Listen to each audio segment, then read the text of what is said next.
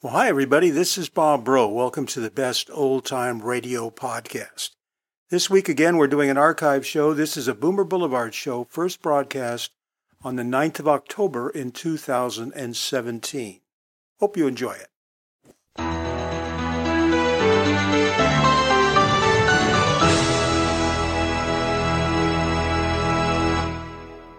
It's half past eight exactly, Mr. Dillon. I better get it out of the safe now.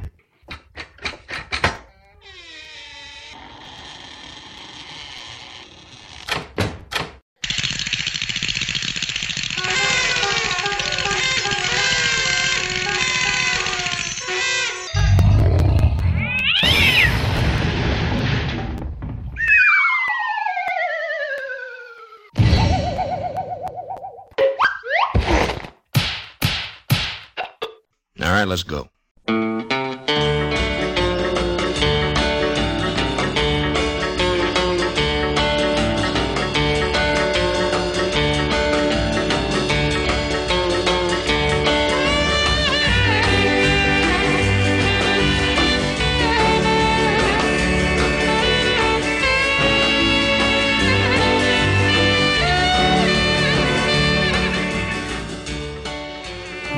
Is a mosquito buzzing around me and it's driving me crazy. Thought I had it. Did I get him? Boy, those things are elusive, aren't they? Hey, everybody, this is Bob Bro. Welcome to. I missed him again. This is Bob Bro. Welcome to Boomer Boulevard. This is the old time radio program where we play shows we actually remember from when we were kids. Why? Because we're baby boomers, and these shows, most of the ones at least we play on this on this program, came from the late 1940s, but mostly from the 1950s. Heck, we even have a few that came from the 1960s, and it's uh, no different tonight. We've got a great. I, excuse me, I'm distracted by that stupid mosquito. Ah, got him. Oh. Excuse me, I got to go wash my hand here in a minute. But tonight we've got a great lineup. We have an episode of Dragnet. We have an episode of The Halls of Ivy, and we're going to finish things up with another one of the, uh, in my opinion, sort of iconic Gunsmoke episodes because it gives a real history lesson. We'll talk more about that in just a few minutes. So it's we're so happy to see you on this October day. I don't know what it's like where you are. It's been in the 80s here. They keep telling us it's going to get cooler, but it ain't happening. We've had kind of a rainy weekend, but uh, hopefully we'll have smooth sailing ahead, and I hope that's the case wherever you are. So why don't you go get yourself something to drink, pull up the easy chair, get your feet up on the ottoman, and sit back and relax because we're going to get started in just a moment.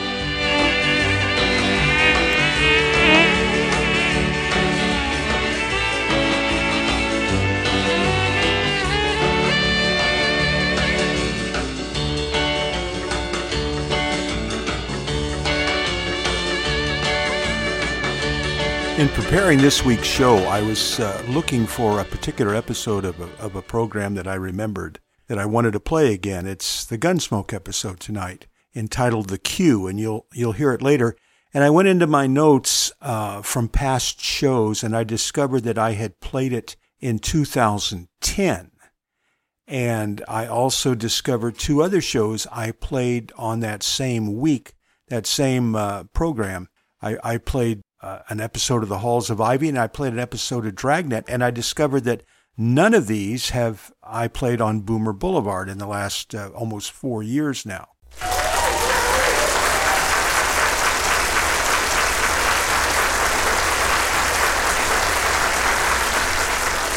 So I thought I did a number or a little bit of research on these shows. I thought there was some somewhat interesting facts I brought out. So rather than just playing them again and coming up with new comments, I thought, oh, I'm just going to grab these from back then and throw them on here.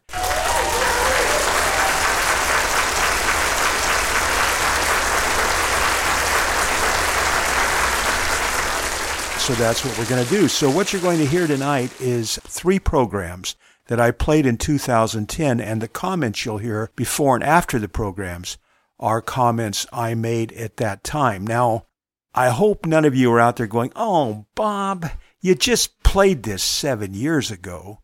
Well, I hope that's okay because none of these are brand new productions, right? They're all old time radio programs, but we have three good ones tonight. And uh, to start off, we are going to go down to LA City Hall and team up with Joe Friday and Frank Smith for an episode of Dragnet.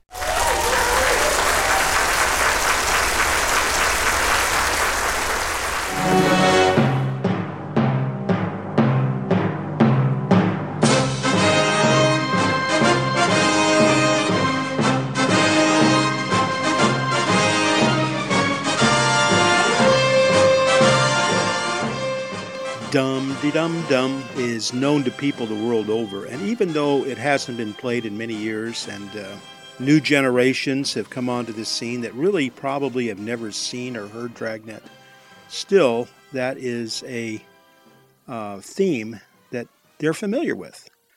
Dragnet added a lot of cliches to our vocabulary, like just the facts, ma'am, and it really became part of the culture. At its height, it was one of the top rated shows on the radio. It won awards from viewers, from critics, and even the Mystery Writers of America. In 1951 and 1952, it was the number one rated show on radio. A lot has been told about Jack Webb.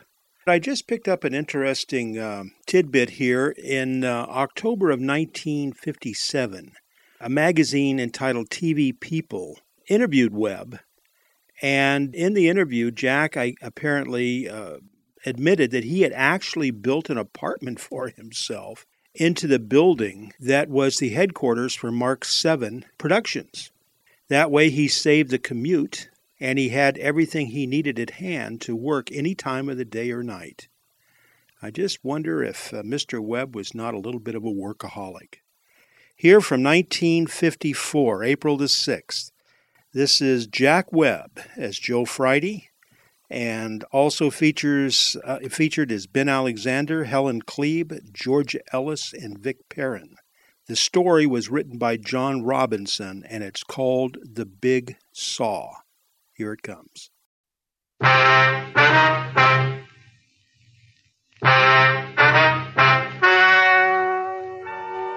Ladies and gentlemen, the story you are about to hear is true.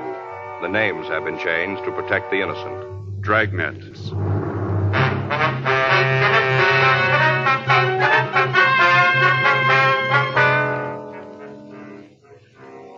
You're a detective sergeant. You're assigned to robbery detail. Two masked gunmen have held up a bank in your city. The victims can't give you a lead to their identity. Your job, find them.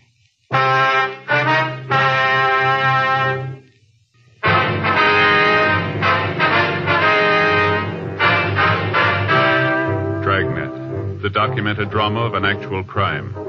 For the next 30 minutes, in cooperation with the Los Angeles Police Department, you will travel step by step on the side of the law through an actual case transcribed from official police files. From beginning to end, from crime to punishment, Dragnet is the story of your police force in action.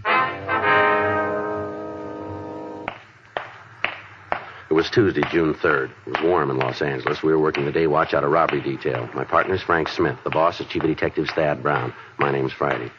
I was on my way back from the street, and it was 8.47 a.m. when I got to the rear of the bank, the manager's office. I'm not a young woman anymore. I can't take this kind of excitement. Yes, ma'am. You checked with them? Yeah. They got the broadcast out right away. It's a long shot if it pays off. Yeah. Not much of a description, huh? I hope you're not saying that for my benefit, young man. I gave you all I could. It was hard to see their faces with those scarves on. Maybe you could have done better, but I couldn't. We're not trying to say that you didn't do good, ma'am. We understand the handicap that you were under. I should hope so. Terrible thing. I'm not a young woman anymore. Yes, ma'am. Now, would you tell us just exactly what happened now, right from the beginning? You mean starting when I come in this morning? Yes, ma'am, that's right. Eight o'clock, just like always. That's when I got here. Uh huh. Opened the door with my key and came right on in, little suspecting what was waiting for me. I tell you, I was pretty surprised when they popped out at me. You didn't see them at first, then, huh? Of course not. You think I would have come in if I'd have seen them? No, ma'am. Certainly not. Never would have come in. When did you first see the two men? I came in and locked the door behind me. Rules say you gotta lock the door. I did, and then I went back to the clothes closet to hang up my coat and umbrella. I see. Go ahead. Kind of silly, I guess, carrying an umbrella on a day like this, but I always do. Never know. Yes, ma'am. People always kind of smirk at me for carrying one, but whenever it rains out of a clear sky, they don't smirk then. I'm always the center of a crowd, you just bet you. Yes, ma'am. Would you go ahead with what happened, please? Well, I hung up my umbrella and my coat, and then I came out the main part of the bank, right out where those two assassins were. And that's when you saw them, is that right? Oh, no, they were cagey. They waited until I was away from the alarm system. They were real sly. I see. Go ahead. I walked out the tables. You know where the deposit slips are out in the center? Yes, ma'am. Out there. Mm-hmm. I walked out straight and up. Really isn't my job, but I didn't have anything else to do, so I thought I'd maybe just check and see if any of the points needed new nibs. I like a neat place. You know, all the slips in the right place, blotters all clean and new. Neat. Yes, ma'am. I understand. When did you see the thieves? As I was straightening up the counter, that's when they stepped out in the open. Where were they, ma'am? Over in the escrow department, hiding behind the desks, I guess. That's the direction they came from. I see. Now, what'd they say to you? The big one. He looked at me with his steely eyes and told me to be quiet and nothing would happen. Said to be just quiet. I'm not young anymore, Sergeant. A thing like that can be a tremendous shock. Yes, ma'am. Were both of the men together at that time? I don't understand. Well, did they both come out from behind the counter? Oh, yes. The big one had a machine gun, and the other, the little scrawny one, had a pistol. Now, you're positive the big one had a machine gun? Listen, young man, I've seen enough movies and television to know a machine gun when I see it. Don't you think I don't? Now, about the pistol. Was it a revolver or an automatic? What? Well, look here. Did it look like this, this gun of mine? No. No, it wasn't like that. It was more the kind you see in movies. More mean looking than that. Real mean looking, kind of flat like. I see. It was an automatic then, huh? Well, I don't know what it was, but it was real mean. And furthermore, I wouldn't be surprised if there were real bullets in it. Not in the least. All right. Now, after they came out from behind the counter, what happened? They asked me what time the rest of the staff came in. Mm-hmm. I told them, any time. That seemed to make them happy. Why say that? Because one of them, the big one, turned to the little runt and said, just like clockwork. That's what he said. Just like clockwork. I'm going to tell you something. Sort of a clue. Yes, ma'am. What's that? These fellas been planning this a long time. They knew all about how the bank works, what time everybody comes in and all. They even knew about the keys, What keys? the ones to the bank door. They knew who had them. Uh-huh. First thing they wanted to know after they asked about the staff was where my key was. You have a key to the vault? No, not to the vault itself, just to the doors in front of it. You know the barred doors in front of the vault door? Yes, ma'am. To those. Uh-huh. Did you give the men your key? I didn't have much to say about it. I told you, I think they might have had real bullets in those guns, and I wasn't about to make sure. Yes, ma'am. After all, I pay my taxes. Catching those fellas is your job, not mine. If you want to cash a check, I can take care of you. But I'm not about to go out and apprehend no thieves. Yes, ma'am. What happened then? You mean after I gave them the key? That's right, yes. They made me get off to one side of the front doors and wait for the rest of the staff. As they'd come in, the hold-up men would make 'em get into the closet in the rear of the bank, where I hung my umbrella. Yes, ma'am. But they let you stay outside, did they? Oh, yes, they had me right up in front, with those guns pointed at me every second. Every second. I guess they wanted me to act as kind of a decoy. Ma'am? Well, when the other people who work in the bank came up to the door, they could look inside and see me standing there. That way, I guess they thought there wasn't anything wrong. Came right in, like lambs to the slaughter. Next thing they knew, there was a gun in their ribs and they was locked up in the closet. Mm-hmm. What time did the manager come in? Poor Mr. Blanton. He's not well, you know. He's not well at all. Yes, ma'am. We saw him out front. Is he all right? He had an awful attack. Bad heart. Well, they've taken him to Georgia Street Receiving Hospital. Did they find his pills? What's that? His pills. Mr. Blanton had a special kind of pills he takes when he has an attack. Some kind of explosive. Always has them with him. Did the men find 'em? Well, I guess they did, or else they had the necessary medication with him. He's going to be all right. Just needs some rest. I'm glad of that. Sweet man. Mm-hmm. Widower. What happened when he came in? Mr. Blanton? Yes, ma'am. Well, he was just about pulled right in off the streets. He just got his key in the door, and they practically just yanked him right in. Right away, wanted his key to the vault door. You have to have both of them in order to open it. Both of them have to be turned at the same time. I see. They asked him for his key. At first, he didn't want to give it to him. Told him to get out of his bank and to stop the foolishness. Just like that, he told him. I thought they were going to shoot him, but they didn't. I think if it hadn't been for the big one, they would have. The scrawny one wanted to. Wanted to kill Mr. Blanton right in cold blood. Uh-huh. But the big one stopped him. Said to just get on with the job and get out of there. That's what he said. To get out of there. That's when Mr. Blanton passed out. Cold. Right on the floor. Attack. You want to go ahead? Well, I guess they just about had a fight between themselves over that. Oh, how do you mean? The big one really read the runt off. Told him he was stupid for making poor Mr. Blanton pass out. Said that now they'd have to wait for the combination of the safe. But I stopped that. How's that? I gave him the combination. You told him how to open the safe? Certainly. With poor Mr. Blanton laying there on the floor, all I could think about was them getting out of there. That's all that was important. That's when they opened the safe, did they? Yeah. Went right over to Mr. Blanton and got his key out of his pocket and unlocked the door. By then, the lock had switched off, and they just opened up the vault and went in. Cleaned it right out. Just scooped up the money and put it in a black bag and left. First off, of course, they locked me up in the closet with the others, and then they left. Now, who turned in the alarm? I guess it was Mr. Blanton. He was laying on the floor where he'd fell. I guess he came to enough to get to the alarm system and turned it on. Must have been him. Wasn't anybody else who could have done it. During the time the men were in the bank, did you hear them use any names? I don't think I understand what you mean. Well, do they call each other by name at any time? Not that I heard. Is it important? Well, it'd help. I didn't hear him use any, but if worse comes to worse, I can do something about it. Yes, ma'am? I've got a couple for him.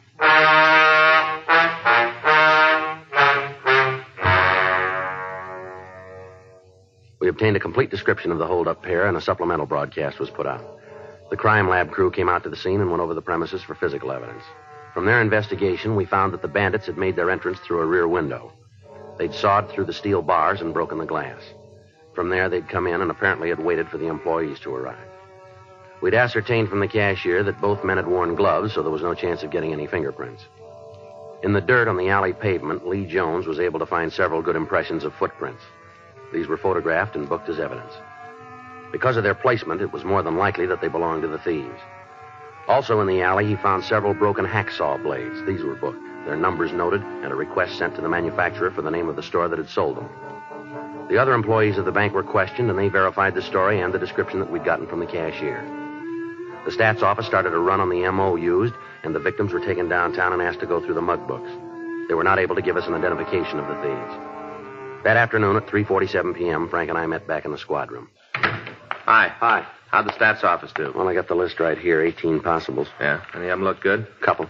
Skipper around? No. You went over to the inspector's office. Anything special?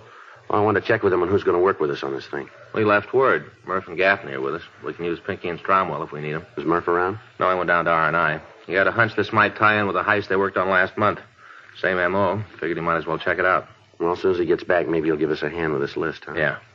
How about the bank manager? Any word there? I called Georgia Street, talked with Dr. Sebastian. He said Blanton has been released to his own doctor. Oh, what kind of conditions is he in? Should be able to talk to him tonight. Guess it was a pretty bad attack. Sebastian said he was in rough shape. Hmm. Well, let's check out. We can tag Murph in the hall. Is Gaffney with him? He was. All right, let's go. You want to sign us out? Yeah. I got it. Robbery Friday. Yeah, he's here. Just a minute. For you, Frank. Okay. You want to take care of the book? Yeah. Who is it? He didn't say. Just want to talk to you. Oh.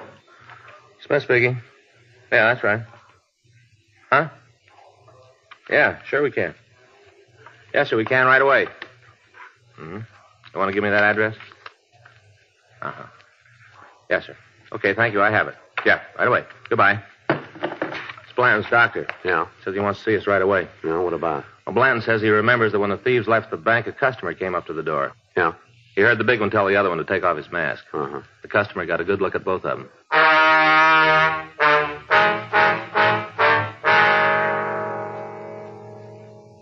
Left the office immediately and drove over to the bank manager's home. We talked with his doctor and we obtained permission to ask a few questions. Blanton told us that as the two thieves had left the bank, a woman passerby had noticed the bank manager's key still in the front door lock.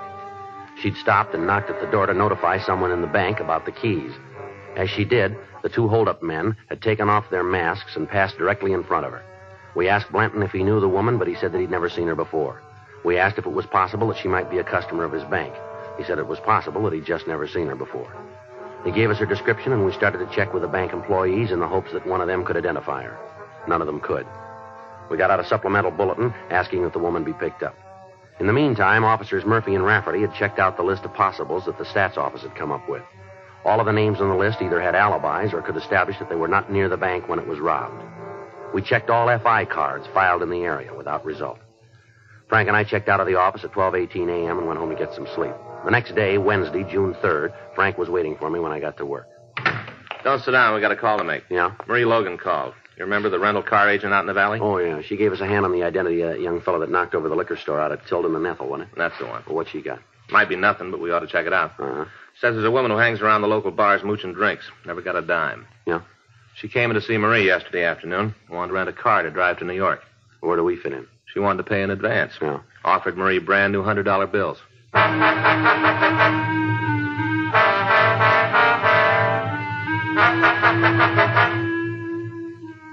From the statement we'd gotten from the bank, we knew that in the $34,000 the thieves had taken, there were several thousand dollars in $100 bills. Frank and I signed out of the office and drove out to the San Fernando Valley. At the corner of Valley Hart Boulevard and Dickens, we found Marie Logan's rental agency. There was a line of late model cars in front of the lot, and at the rear, we found a small wooden building. Frank knocked at the door and we waited. Yeah. Oh, hi, it's you. Hello, Miss Logan. Miss Logan? Hi, Sergeant, Mr. Smith. Come on in. Thank you. Thanks very much. I sure hope I haven't brought you guys out here on a wild goose chase. Hope it works out. All right, you want to fill us in? Uh, this woman, name's Betty Gallick, hangs around the bars in the neighborhood, spends her time cadging drinks. Real bum. And why do you figure we might be interested?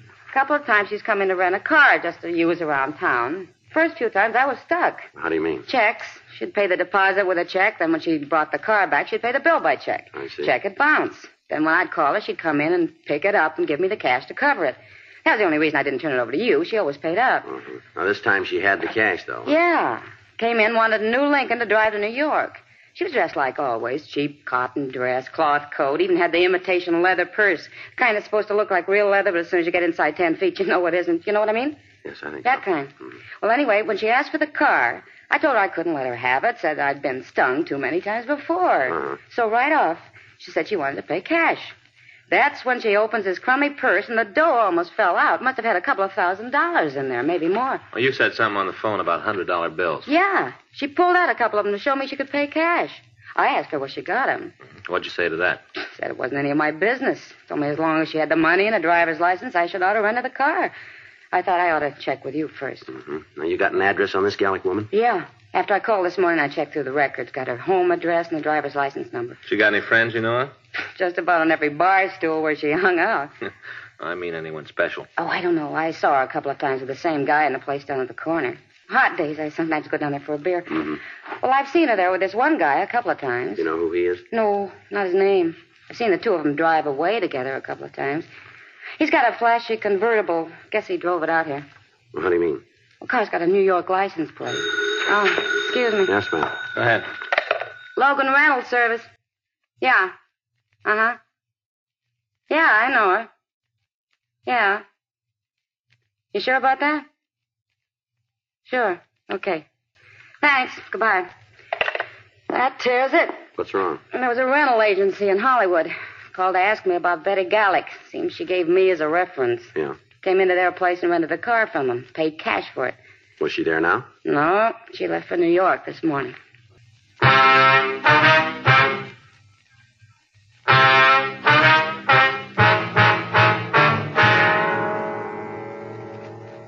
We contacted the rental agency that had leased the car to Betty Gallick.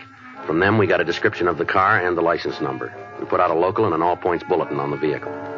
We got in touch with the New York authorities and asked them to be on the lookout for the car. We got the Gallic woman's address from the rental agency and we checked out her house. We found nothing to give us any indication as to where she might have gone, but we did find a silk scarf similar to the one described by the victims as having been worn by the holdup men. We checked with the neighbors, but none of them could tell us where Betty Gallic had gone. Two days went by while we followed down every lead that turned up. The information from the crime lab was checked out, but it led us nowhere. The serial numbers on the hacksaw blades had come back, but when we talked to the store owner, he was unable to tell us who had bought them. Saturday at 12 noon, a meeting was held in the offices of Thad Brown. Members of the Federal Bureau of Investigation were there. They had agents working on the case, but they hadn't been able to come up with any more information than we'd gotten. 2.14 p.m. Frank and I got back to the office. The chief was your man. Well, do you blame him? We haven't got very much. Well, it seems like every time we do get a lead worth anything, it goes to nothing. Yeah, well, it's got to end someplace. I got it. Robbery Friday. Yeah. Mm-hmm. We did? No, when? Yeah, right. No, I'll be right down to pick it up. Yeah, thanks. Bye. How's communications? They just got a wire from Chicago. Yeah. They picked up the Gallic woman.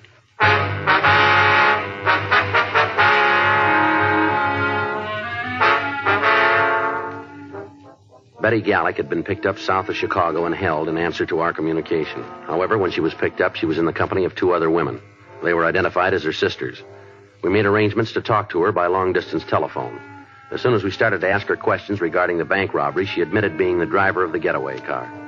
She told us that the theft had been planned by a man she knew only as Dean. She was unable to tell us any more about him. She went on to say that she'd met him in a bar in the valley along with the other two men. She identified these two men as Richard and Matt. She was unable to give us their last names or tell us any more about them. She did say, however, that Matt was from New York and that as far as she knew, he was there at the time. She went on to say that he was not with the trio when the bank was held up. We questioned her further, but she was unable to give us any additional information on the three men. She did, however, tell us that they had stayed at a motel located on Sepulveda Boulevard. She gave us the name and the approximate location. She was detained pending extradition in Chicago. Saturday evening, Frank and I drove out to the motel that the Gallic woman had mentioned. We rang the bell and waited. Yeah? Lights on. We got no vacancies. Police officers, we want to ask you some questions. What about? A couple of men who stayed here. Anybody in this place who's got trouble with the cops has to get out. You tell me who they are, and I'll throw them right at you. I don't want no trouble. Now, who are you looking for? One of them's tall, the other's short. Named Dean and Richard. What about the last name? We haven't got that. I don't need it. I know who you mean. Yeah. Sure. Dean Franklin, Dick Norton, a couple of no goods. They ain't here no more. You know where they are? I'm not sure. I think maybe I got an address in my desk. Come on in. Thank you. I'm Jim Allison. Well, it's Frank Smith. My name's Friday. What have the boys done? Just routine. We want to talk to them. You won't tell me, huh? It'll be better if we talk to them about it. Well, have it your own way. I don't want to get mixed up in anything. Those boys got themselves a bucket of trouble. I want no part of it. While they was here, they paid their rent and didn't cause much trouble. That's all I was interested in, as long as they didn't cause any trouble. Yes, sir. How long ago did they leave? I guess it's about a week ago. I got it in the books. I can check it for you if you want. Yes, sir. We'd like to have the information. Sure, I'll get it for you. They have any visitors while they were here? A couple of guys come around in the morning. That's about it. They'll look like bill collectors. The boys never let them inside. Used to talk on the porch. Mm-hmm. The three of them move out at the same time? No. Matt left a couple of days before. Said he was going back east. I think he had some kind of a job back there. They wasn't real chummy, you know. Kind of kept to themselves. All right, sir. Would you see if you got that address where they might be? Oh, he sure. Forgot all about it. It's in the desk, I think.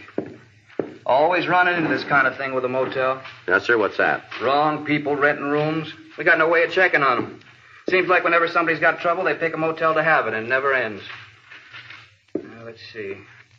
Yeah, here it is. They left this in case I got any mail for 'em. Said just to send it on. Here you are. Thank you. It's a place out in West Los Angeles. Thank you very much, sir. Mm-hmm. Glad to help out. You can't tell me what this is about, huh? No, sir. It's police business. You figure you're going to have any trouble with them? Well, it's hard to say. It'll depend on how they want it. Well, if I was you, I'd take it easy picking them up. Why? Because I know Franklin's got a gun.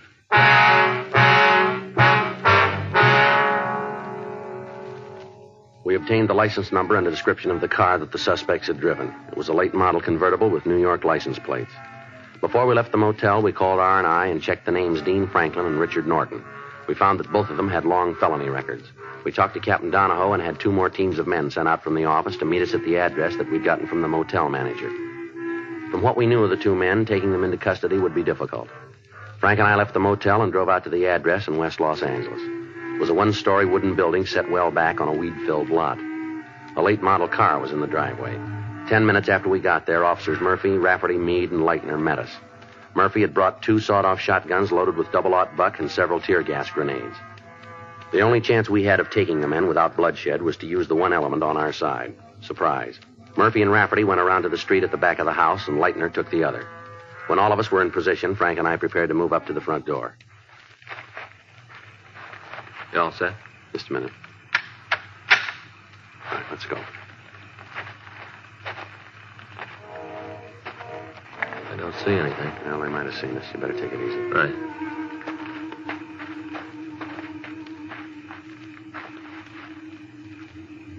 All right, let's make it for the porch. Yeah. Come on.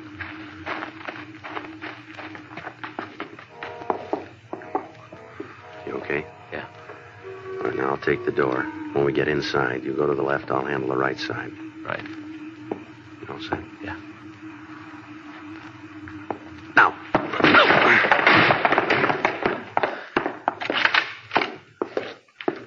How about it? Nothing. Place is empty.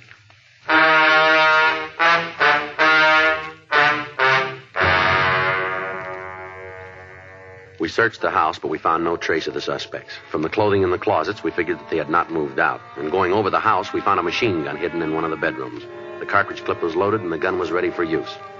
We pulled the clip, called the office, and told them where we were, and then we settled down to wait for the suspects to return.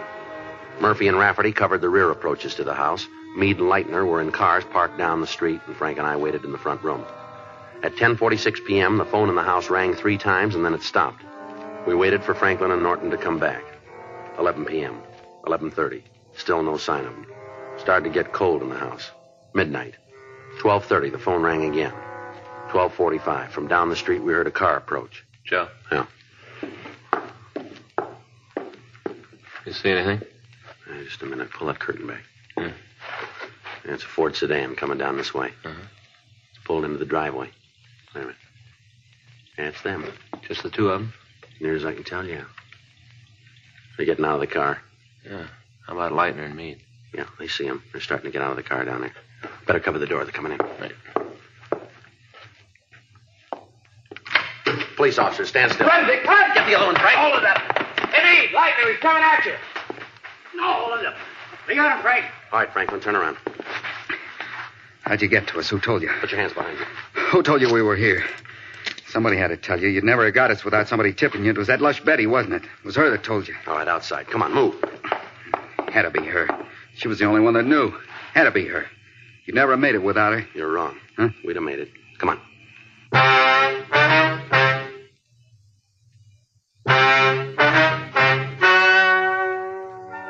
The story you have just heard is true. The names were changed to protect the innocent. On November 14th, trial was held in Department 92, Superior Court of the State of California, in and for the County of Los Angeles. Dean Roger Franklin, Richard Henry Norton, and Betty Elaine Gallick were tried and convicted of robbery in the first degree. Robbery in the first degree is punishable by imprisonment in the state penitentiary for a period of from five years to life. Further investigation showed that Matthew Arthur Ross had no part or knowledge of the crime.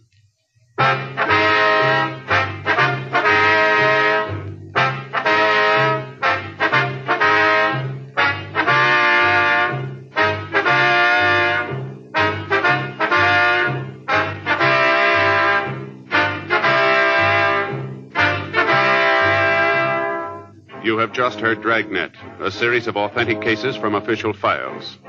Technical advice comes from the Office of Chief of Police W.H. Parker, Los Angeles Police Department. Technical advisors Captain Jack Donahoe, Sergeant Marty Wynn, Sergeant Vance Brasher.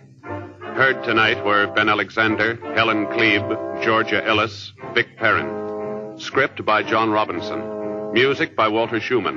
Hal Gibney speaking. From April the 6th, 1954, that was The Big Saw, as heard on Dragnet. You might have noticed uh, some of the supporting cast there included were Helen Kleeb and Georgia Ellis. Georgia Ellis, of course, played Kitty on Gunsmoke. Helen Kleeb was a venerable actress. She was born in South Bend, Washington in 1907. She began her career in 1928 in Portland, Oregon, and for five years she worked with the Henry Duffy Players on the West Coast. But then the Depression hit with a vengeance and she couldn't get stage work. So in 1933 she began to work in radio in Portland. In 1937 she was married in San Francisco and she remained there working in radio until the death of her husband in 1950. She was remarried in 1958 and stayed with her second husband for the rest of her natural life. But in 1950, she was faced suddenly with the responsibility of running a home and raising a 10 year old son. And so she moved to Los Angeles, where she began a TV and film career that was indeed very, very prolific. You heard her in many radio shows. She appeared in uh, many episodes of the major uh, LA shows in the 50s. She also had a lot of early TV credits, among them uh, several episodes of I Love Lucy, those Whiting Girls, Lux Video Theater, Loretta Young Show, Alcoa Theater, The Gale Storm Show, many, many early TV shows. And I mean, she just has so many credits, you couldn't possibly read them all. She also has a number of, of uh, movie credits, probably 15 or 20.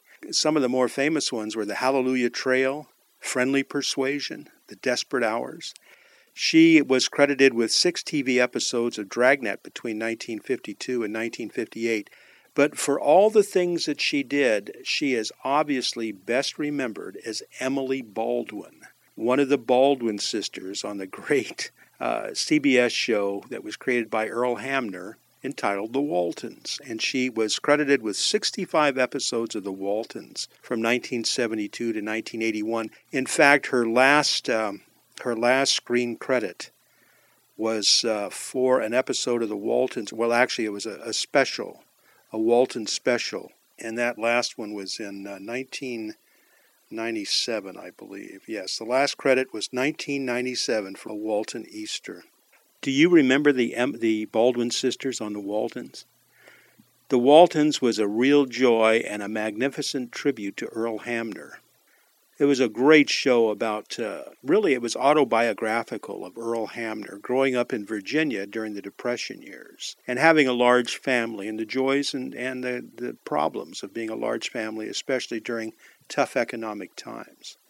About the Baldwin sisters, Earl Hamner once wrote, down on Route 6 between Esmont and Scottsville, there lived two ladies who made an elixir that they referred to as their papa's recipe.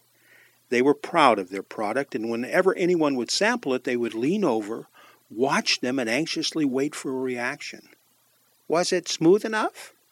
Had it been a good batch? Is the recipe machine working?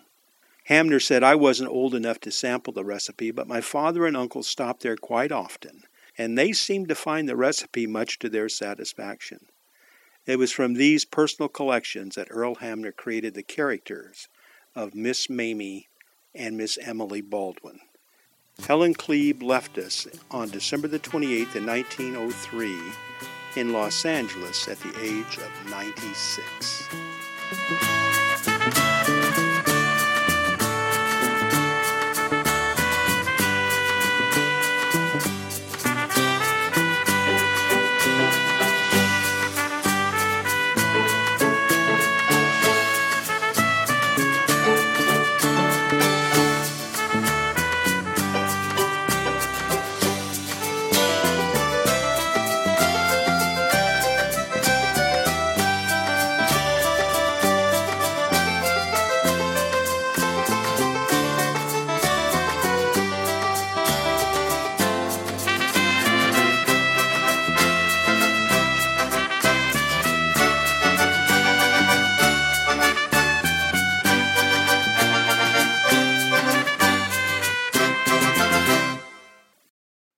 Listening to that just takes me back to the 1970s and watching television.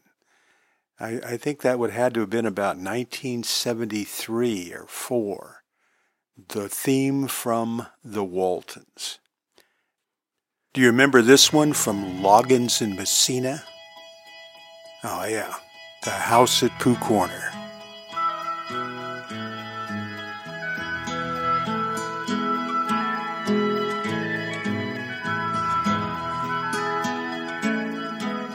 Christopher Robin and I walked along under branches lit up by the moon.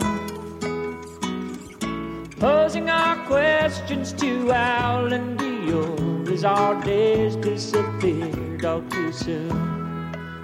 But I've wandered much further today than I should, and I can't seem to find my way back to. So help me if you can. I've got to get back to the house at the corner by one. You'd be surprised there's so much to be done. Count all the bees in the hive. Chase all the clouds from the sky. Back to the days of Christopher Robin and Pooh.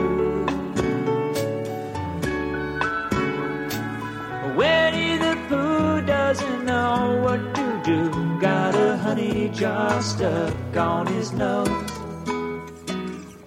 He came to me asking help and advice, and from here no one knows where he goes. So I sent him to ask the owl if he's there, how to loosen a jar from the nose of a bear. So help me if to the house at the corner by one. You'd be surprised there's so much to be done. Count all the bees in the hive. Chase all the clouds from the sky. Back to the days of Christopher Robin and Pooh.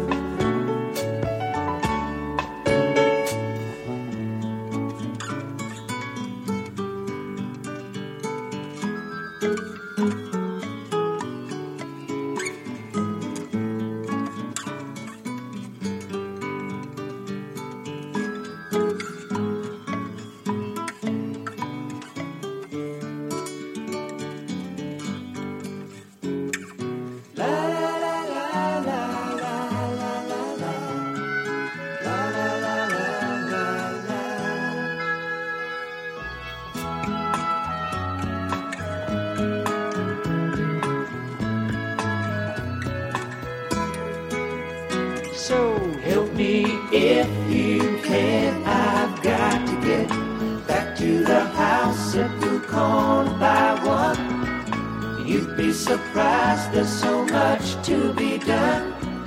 Count all the bees in the hive. Chase all the clouds from the sky.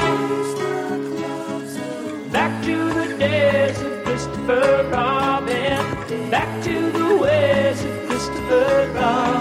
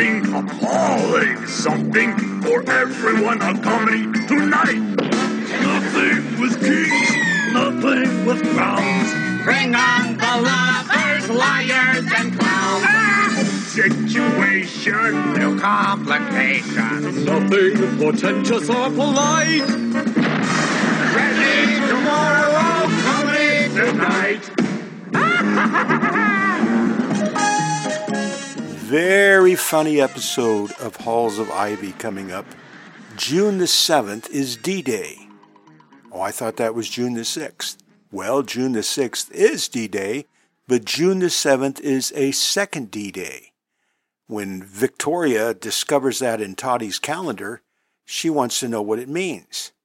But for the life of the professor, he can't remember. And so they go on a journey of discovery trying to figure out what Todd meant when he wrote himself the note, Second D Day. Here we go. This is The Halls of Ivy as originally heard on NBC back on June the 7th, 1950.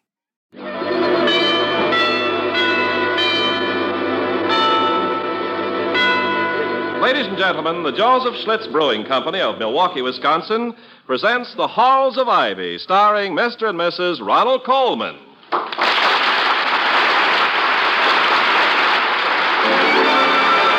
I was curious. I tasted it. Now I know why Schlitz is the largest selling beer in America.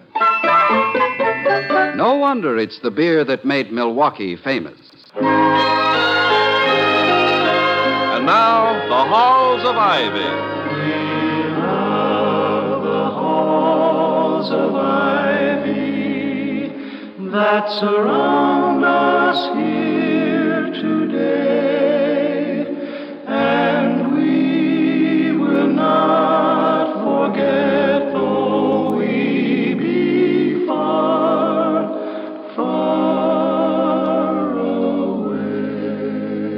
Welcome once more to Ivy. Ivy College, that is, in the town of Ivy, USA.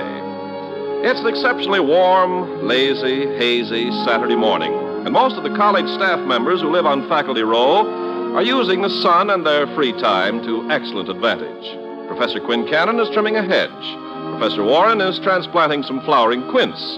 Professor Heeslip is weeding his lawn. And Dr. William Todhunter Hall, Ivy's president, is upstairs in his bedroom asleep. Now his English ex actress wife, Victoria, cautiously enters the room. Toddy. Toddy, Hmm? Hmm? What? what? Hmm? you awake? No. But you just answered me. Uh, what did I say? You said you weren't awake. Uh, you may consider that statement as absolutely correct. Uh, I'm not awake. Then what were you lying there giggling for? I've just been deprived of what might have been a most interesting dream. Oh? Well, what was your dream? Well, it's, it's a personal question, I know, but you were smiling so contentedly just before you woke up that I was a little suspicious. Your suspicions are completely justified, my dear. As I remember, I was standing on a verdant hillside, basking in the warmth of the sun, when I glanced up and saw a bewitching, provocative maid with flaxen hair advancing towards me with an armful of, of flux. The brazen hussy. what happened then? Then disaster. I was awakened. It's a good thing. I will not tolerate my husband dreaming of other women. Other women? Why, Vicky, my darling, the, the maid in my dream was you. And what a delightful picture you made. And that flux. Where did you get that flux? Where did I get that flaxen hair? That's Dr. Hall is the question. To which I refuse to answer on the grounds that it is unfair, unethical, and uh, because I have no answer. Now, why do you come stealing into my room to rob me of my slumber, my flower? well, don't you remember? It's D-Day. Vicky, it is not D-Day. That was yesterday. Yeah, I know, I know. But you have a big red ring around today's date. And it, right below it is written, remember, another D-Day. Start early. I made that notation. But it's in your handwriting. Well, it must be a forgery. That start early phrase is completely out of character for me. I don't like to start things early. I temporize, delay, fidget, procrastinate, and then do things in a rush at the last minute, muttering that I work best under pressure. Which I don't, of course. At what time is it? Oh, it's almost nine. Mm, D-Day. Dedication Day. Victoria, is there any special function going on at the college today? One that I might have forgotten? No, dear, I'm quite sure there isn't. Hmm. Well, there's no point in worrying about it. Well, it probably didn't mean anything. D-Day. When's my next appointment with the dentist? Next week. That's good. How's the weather? It couldn't be more perfect. Yeah, which reminds me, I wish Mr. Weatherby called. He asked if he could drop by a little later this morning. Weatherby? Weatherby? Yeah. I told him you'd be delighted to see him. Well, that was a gross untruth. I'll see him, but I refuse to be delighted. Did he happen to say who he is and what he wants? Yeah, he's the father of Philip Weatherby, one of the students. He's up here visiting his son, and I think he just wants to see you. Hmm. All right, Vicky. I think I'll have breakfast. Well, good. It's much too nice a day to sleep. That is a fallacy. There is no day so nice that sleep isn't nicer. yes, today I shall take mine ease in mine inn, to quote loosely from Shakespeare, who must be quite used to it by now. As of now, I have completely amputated ambition from my schedule. Hmm. D-Day. The, the doctor declines to disturb his day with drudgery.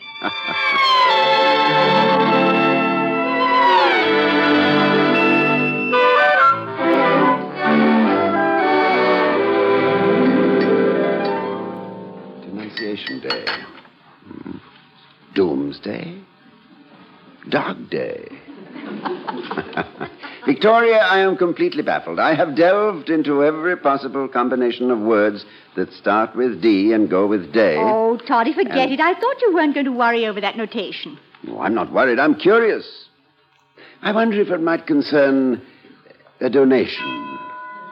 Well, isn't it early for callers? Hmm, it's probably Mr. Weatherby. If it is, do you want to see him alone? Oh, good heavens, no. I don't want to see him at all. But if I must, I... All right, dear. I'll show him in. let me see. Derby Day. Diabolic Day. Democrats Day. Yes, Mr. Weatherby. How do you do, sir? It's a pleasure. Will you have some coffee? Uh, no, thanks. I'm a farmer, Mrs. Hall. Early to rise, early to eat. I uh, hope this isn't too early to call. No, indeed, Mr. Weatherby. I am an early riser myself. I uh, wanted to speak to you about my son, if you can spare me the time. Plenty of time, Mr. Weatherby. Come into my study. We'll be more comfortable there.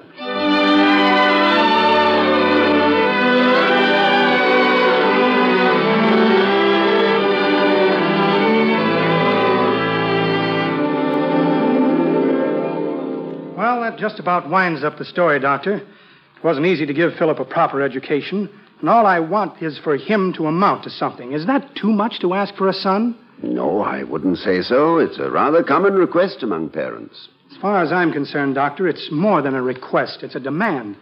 Philip has a good mind, and I won't allow him to let rot while he breaks his back on a farm. Some fairly agile minded men have been farmers. Abraham Lincoln, for instance. Abe Lincoln was also a lawyer, Doctor. Philip is studying law. That's a real profession. Farming isn't a profession, it's an obsession. Even if you want to escape, you can't. It's got you, Doctor. Ah, but look at what it gives in return. Yeah, it gives you about six feet of itself for a final resting place. I don't want it for Philip, do you see? Oh, yes, Mr.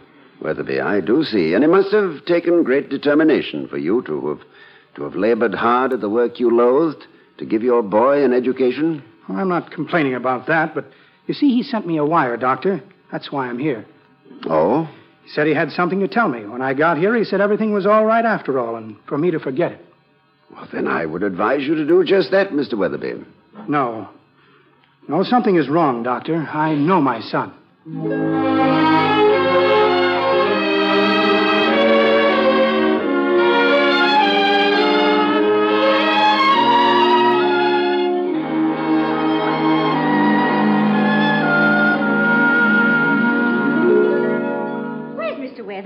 Hear him go. Yes, he asked me to say goodbye to you, darling, which I will now do with a kiss, thereby exceeding my instructions quite agreeably. There. Well, thank you, Mr. Weatherby. Vicky, um, do you know Philip Weatherby? Has he ever been here at the house? Not that I know of. Why? Now, something is evidently troubling the boy, and his father can't get to the bottom of it. I told him I would see Philip and, if possible, ferret out the difficulty. Will you remind me Monday? Hmm, I'll make a note of it now. As this is D Day, we'll make Monday W Day for Weatherby. That's right. You know, Victoria, sometimes it frightens me when I think of the sacrifices parents make to put their young through school. Now, this this man digs down in the soil. He, he Vicky, What is it? the soil. That's it. How could I have forgotten? Today is D-Day, Dahlia Day. Today is the day I plant my dahlia bulbs. Oh, you? Of course, me. Dahlia Day is an old custom in the Hall family. It dates way back to last year. now, let me see. I, I believe the bulbs are down in the cellar. I thought you were going to rest today. My dear Victoria, the good fresh air, the thud of spade against sod, the pungent odor of newly turned earth. These things all provide their own form of relaxation. A likely story. Ah, yes, it does a man good to work outdoors. It gives him a chance to breathe, to develop muscles. To develop backache. It takes a great deal of time and care to do this job right. No half measures. No cutting corners. That's right. No cutting. Oh, Now what? young Weatherby. I just remembered who he is. Philip Weatherby cut his last class yesterday. Monday, he's going to be expelled. Oh, no. Yes. Apparently, Farmer Weatherby has just had a crop failure.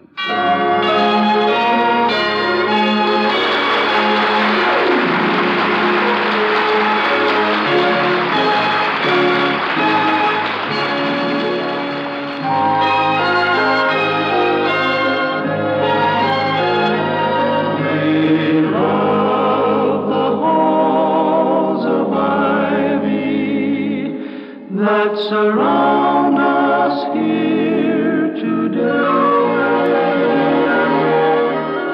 And now, back to Ivy, where we find Dr. and Mrs. Hall out in their own backyard, busily engaged in affairs of the soil.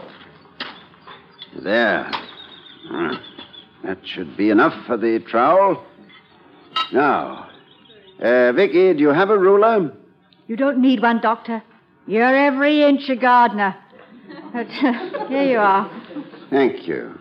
Don't be facetious, young lady. It's serious business. We dahlia growers take a great deal of pride in our work. Dahlia growing is a man's hobby. A woman just doesn't understand the. Maybe not, but a woman's hobby is man, especially when that man is her husband.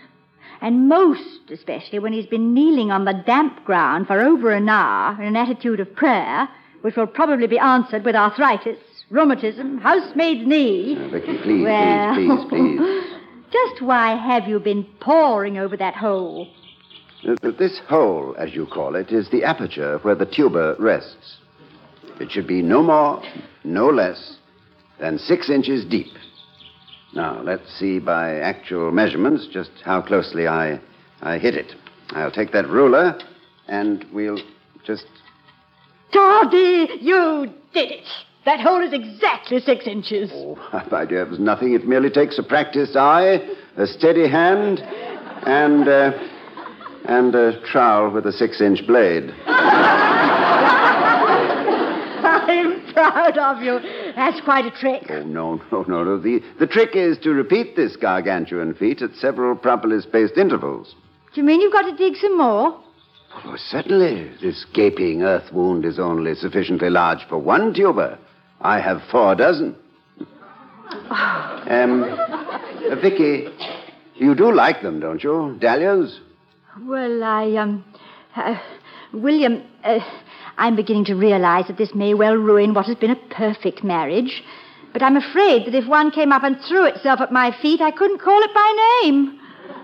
You mean that you're not familiar with this beautiful flower? To put it briefly, Doctor, yes, I'm not. Well, despite the fact that you've just committed a grammatical outrage by using a positive with a negative, Oh, should I have said yes, I am, not? um, you're, you're, you're only making it worse, my darling. Yeah, well, well, uh, let's talk about dahlias. Well, there, there are several thousand varieties to choose from. They grow in size from dwarfs to giant six footers. They get impatient to take root at the first sign of maturity.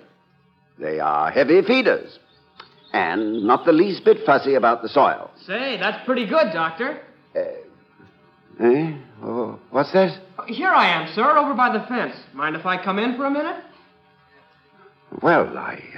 Uh, uh, not at all. Uh, the, the gate's over there. Oh, I don't need the gate. I'll just vault over. Hi, Mrs. Hall. Hi, where did you come from? Oh, I was just going by. I saw you and Dr. Hall out here, and I, I was just curious. Doctor, do you mind if I ask, what are you doing? I'm planting dahlias, young man. On this side of the house? What's wrong with this side of the house? Is there some superstition about it? Like planting potatoes in the dark of the moon? Not enough sun. Dahlias thrive on it. Now you take the other side of the house. I have no intention of taking the other side of the house. The soil is too poor. Well, they're your dahlias. I'm of that opinion, too. But if they were my dahlias, I'd plant them on the other side of the house. Indeed. If the soil isn't so good, you can fix that in a hurry. I can, can I? Sure. Just take a couple of handfuls of bone meal and work it into the ground. About two feet around the spot where each tuber will be planted ought to do it. Is that so? Well, sure. Come over here. I'll show you. Say, who takes care of this yard anyway? Hmm, we have a gardener who comes once a week. Well, I wouldn't call him a gardener, Mrs. Hall. Look at the Prunella vulgaris. What are you going to do about that, Doctor? Well, I. Uh, we, um, I, uh, um, uh, Vi- Vi- Victoria, uh, suppose you tell the young man what we are going to do about the, uh, the Prunella vulgaris. We're going to get rid of it. See, young man, my wife is quite an authority on gardening matters. Yes, she is, Doctor. I'm just surprised that she hasn't gotten on that gardener's tip. Uh, I'm surprised she hasn't had him do something about it. That's a killer weed. It'll choke out your lawn. It ought to be sprayed. Yes. I was just telling my husband he ought to Um, go. uh, Victoria, uh, yours may be just a chance laurel, but I would suggest that you rest on it, my dear. May- Maybe you're right. I think I will. Have you any more suggestions, young man? Well, I. No, I guess I've made too many already. Oh, not at all. You've been most helpful. Um, you you appear to know a great deal about all this. Oh, I, I dabble around in it. I, I take care of a few yards in town. It gives me a chance to get my hands in the dirt. I, I like to make things grow. Someday I'd like to have my own farm. Oh, not a big one, just enough land to grow some fruit, maybe some vegetables. Uh, are you in the School of Agriculture, Mr. Uh... Uh, Weatherby, Mrs. Hall. Philip Weatherby. No, not agriculture. I was in the School of Law.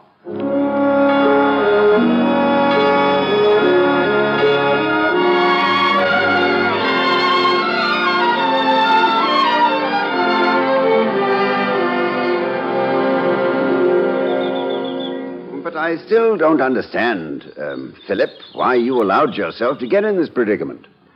If you had discussed the matter with your faculty advisor, he could have approached your father. This uh, situation could have been helped. I don't think so, Dr. Hall. Here, let's uh, sit down in the shade while Mrs. Hall is getting us something to drink. Yes, much better.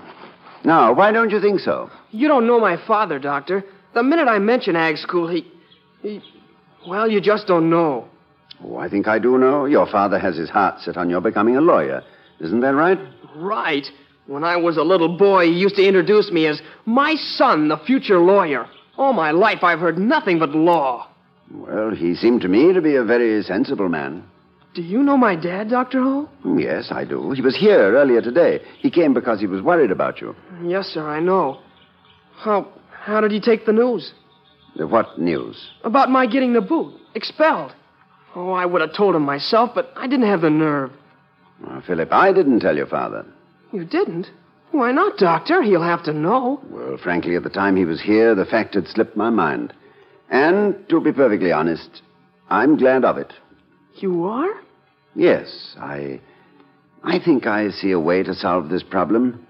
If you're willing to take an entrance examination. To get back in law? No, thank you, Doctor. No, not in law. In the School of Agriculture. Are you willing? Am I? Oh, brother. In a sense, it would mean starting over. Do you think I mind that, Dr. Hall? Why, I. I. Oh, what's the use? It won't work. If I study to be a farmer, it would kill my father. Well, perhaps I can do something, Philip, to persuade him. At any rate, I'll do my best. I'll call him right now.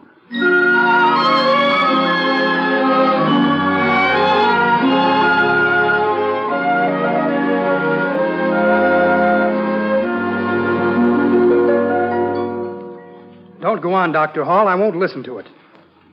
Well, I'm very sorry about that. It leaves me no other course than to.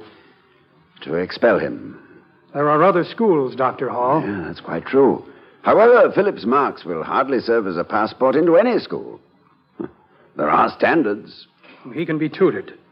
This agriculture stuff is just some crazy kid idea that he's going to be a lawyer. Mr. Weatherby, I've been in what you might call the education business for a long time. I've seen, literally, thousands of youngsters suddenly come to a realization that they are headed the wrong way and then make new starts. Your son, Philip, is one of them. One of the lucky ones. One who has, as they say in the ministry, heard the call. I think your son is a dedicated man. I doubt if you can erase the dedication. If I don't, it won't be because I didn't make a stab at it. He thinks farming is high adventure, romantic. I've tried it, and I know he's wrong. I missed out. I don't want him to. Would you care to explain how you missed out, Mr. Weatherby? Uh, Mrs. Hall, you're sitting near the bookcase. I notice you've got several bound volumes of Ivy annuals. Is there one there that includes the annual of 1920? Why, yes, I believe there is. Uh, Wait, wait, I look to be positive, but uh, um, I can tell you definitely in a minute. Um, yes, yes. Here it is, 1920. Do you mind turning to page uh, 263? Not at all. There. I've got it. Those snapshots were taken in my freshman year at Ivy. Look down at the bottom of the page, Mrs. Hall, at the middle snapshot. Would you mind uh, reading the caption under the picture? Let me see. Uh, here. It says, uh, Weatherby Weatherby is more fun than Tom Sawyer, but we doubt that he'll ever be a lawyer. Well, I I didn't realize. You won't find my picture among the graduates. During my sophomore year, I left school by academic request. Mr. Weatherby, surely you're not going to force your son into a prof- profession he despises simply because you made a mistake. Dr. Hall, just because Philip has been wasting his time. You have been wasting Philip's time, Mr. Weatherby. It's the same thing as if my father had forced me to be a, a, a veterinarian simply because he had always wanted to be one. now, now you're being ridiculous, Doctor. I can't imagine you as anything but a professor or a college president. Can't you? Here, look, look. Uh, here we are. Reread this, Victoria. The caption under this picture. Hmm. William T. Hall. He'll get there yet. But horses alive. He ain't no vet. no. Well, it's a, it's a bit ungrammatical, I'll admit, but. But, um, Dr. Hall, you, a, a vet? Why, that would have been a terrible mistake. Exactly, Mr. Weatherby. Thousands of animals probably owe their lives to the fact that I took up teaching. now, do you, do you see my point about Philip? Well, I. Yes. Yes. I think maybe I do. I think maybe I do. Toddy,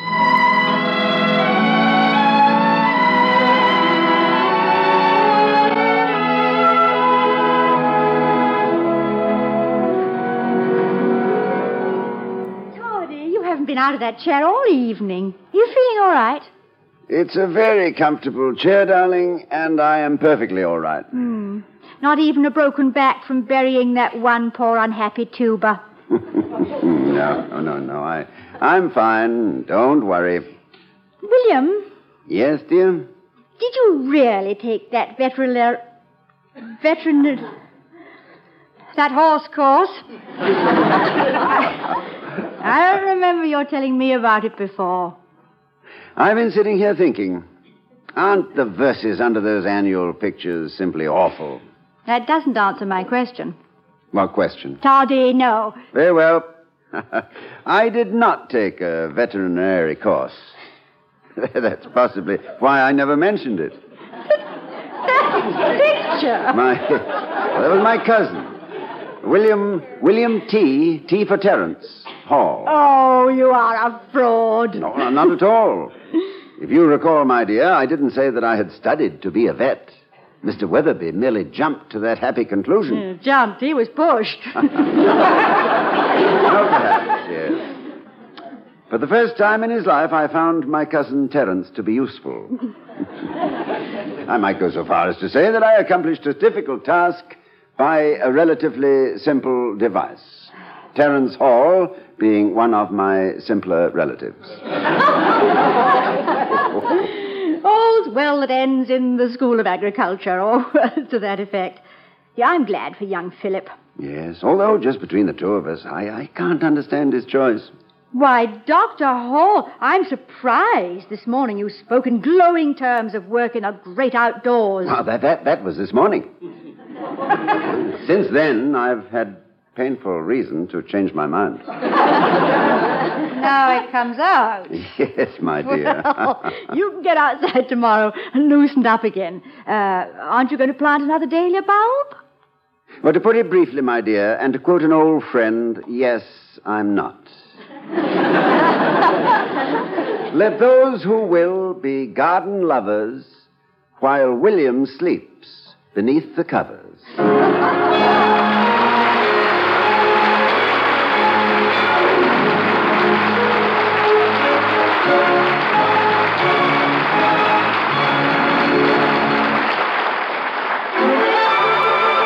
I was curious. I tasted it. Now I know why Schlitz is the largest selling beer in America.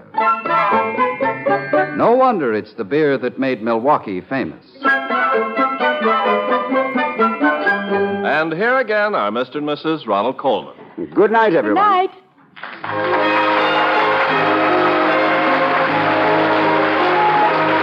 Be sure to see Ronald Colman's latest picture, Champagne for Caesar. We'll be seeing you next week at this time at the Halls of Ivy, starring Mr. and Mrs. Ronald Colman. The other players were Bill Thompson as Mr. Weatherby and Conrad Benyon as Philip. Tonight's script was written by Cameron Blake and Don Quinn. Our music was composed and conducted by Henry Russell. Here's exciting news for Ivy fans. There's a grand story about Mr. and Mrs. Ronald Colman and the Halls of Ivy in Look magazine, now on the newsstands. The Halls of Ivy was created by Don Quinn, directed by Nat Wolff, and presented by the Joseph Schlitz Brewing Company of Milwaukee, Wisconsin. Coming up, it's the Great Gildersleeve on NBC. That was The Halls of Ivy from June the 7th in 1950. The name of that episode was D Day. You know, we often talk about Ronald Colman, but Benita Hume is not to be overlooked. She was just a tremendous talent. She had quite a show business career before then.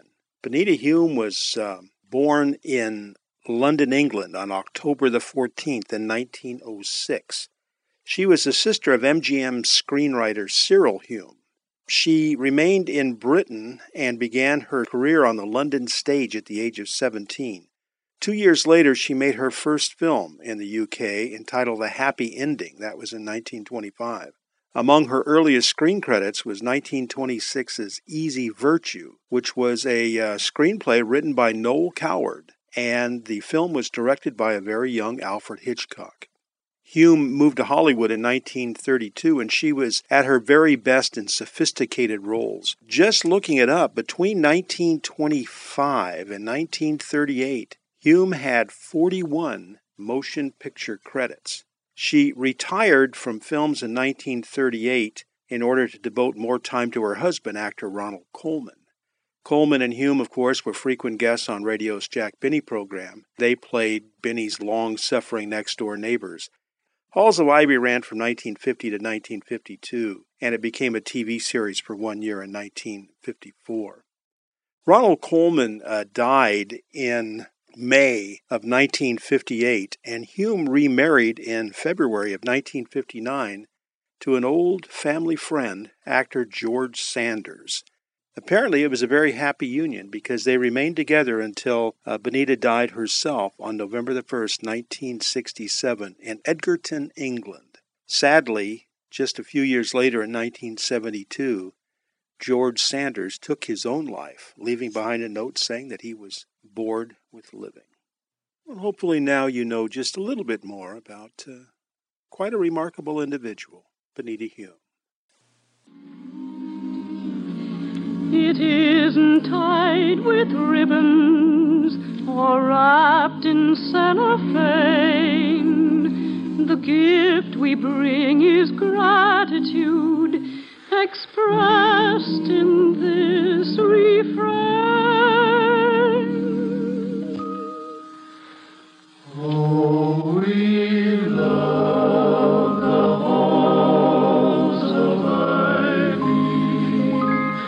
That surround us here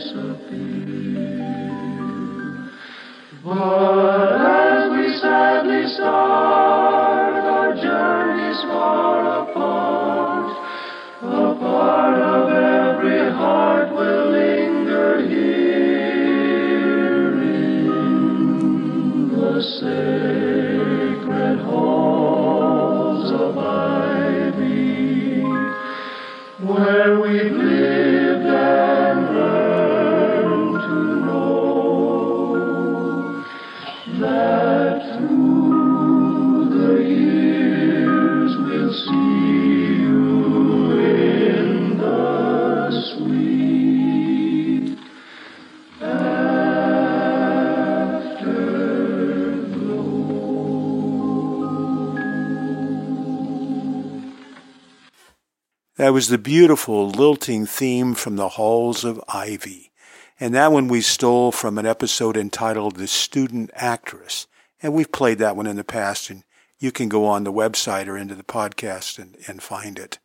Now we've got another beautiful tune by Eva Cassidy. Now, this one was written by Sting, but he, even he agreed that no one did it better than she did.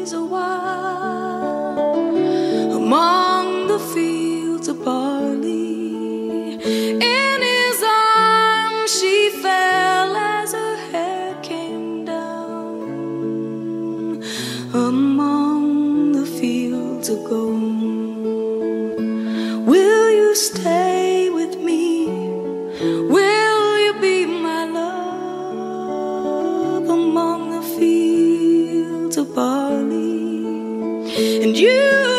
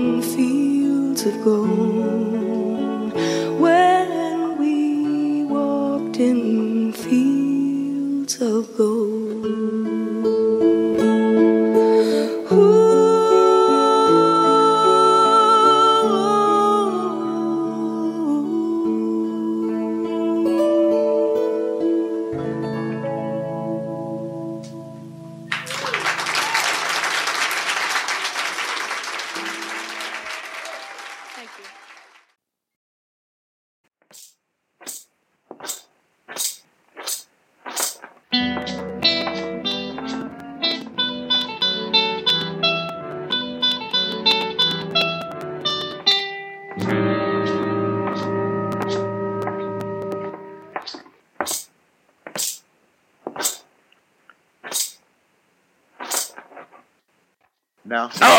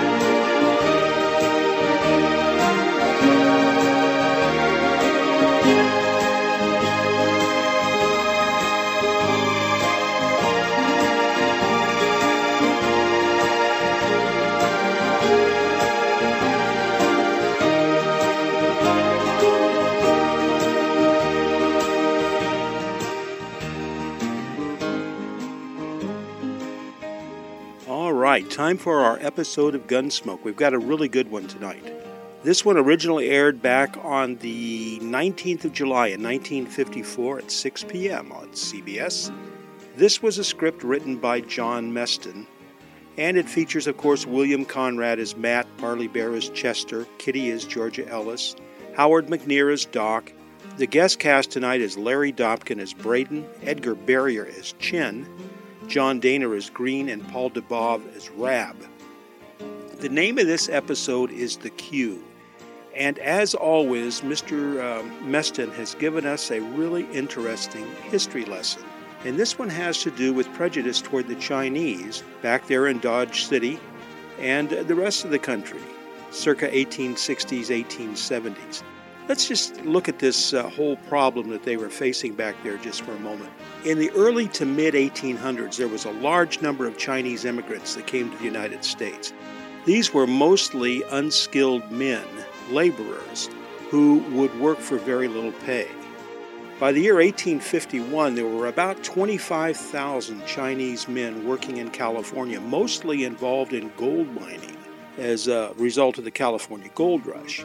But they didn't just mine for gold, they also worked as cooks and peddlers and storekeepers. A lot were domestic workers and laundrymen. In the first decade after the discovery of gold, many had taken jobs that really nobody else wanted. Others considered them too menial, too dirty. But the California gold rush was pretty much over by 1855. During the 1860s, there were 10,000 Chinese involved in the building of the western leg of the Central Pacific Railroad. American attitudes started to turn negative and hostile because these Chinese workers worked for such little pay. And many felt that they couldn't compete with them, and they started developing deep resentments. Many felt that these Chinese rice eaters, which was a common racial slur of the era, were to blame for their inability to find a good paying job. As a result, acts of violence erupted against the Chinese. In 1862 alone, 88 Chinese immigrants were reported murdered. For some time, employers such as large landowners, the railroads, big mining concerns, and other large businesses loved hiring the Chinese workers because they could pay them so cheaply. These employers tried to fight off a, a growing demand for anti Chinese legislation. But mob violence steadily increased not only against the Chinese, but even the employers. So, in the end, the sentiment of the masses prevailed. Laws were passed which prohibited Chinese workers from being employed in one industry after another. Congress actually passed a law forbidding American vessels to transport Chinese immigrants to the U.S., and the Naturalization Act of 1870 restricted all immigration into the U.S. to strictly white persons and persons of African descent. And this law was aimed directly at prohibiting Chinese people from coming into the United States. And then there was the Chinese Exclusion Act that was passed in 1882 that froze the population of the Chinese community. So the Chinese were actually the first group in the entire world that were deemed ineligible for citizenship in the United States. And they remained that way from 1870 all the way up to 1943. Now, here's what's interesting. In 1860, the ratio of Chinese men to women in the United States was 19 to 1. With all the anti Chinese legislation, all of the mob riots, all of the things that they had to endure, by 1890 the ratio had widened to 27 to 1. For more than half a century, the Chinese lived in a bachelor society, and the old men always outnumbered the young. Now, as a result of this uh, high male to female ratio, two things happened. One, thousands of Chinese immigrants uh, fought to return to China. And two, there was a wave of illegal Chinese immigrants into the United States. So, this is what was being faced in this country, including Dodge City, Kansas, back in the 1860s, 1870s. And it's this that John Meston writes about in this very, very enlightening and very dramatic episode of Gunsmoke Tonight entitled The Queue.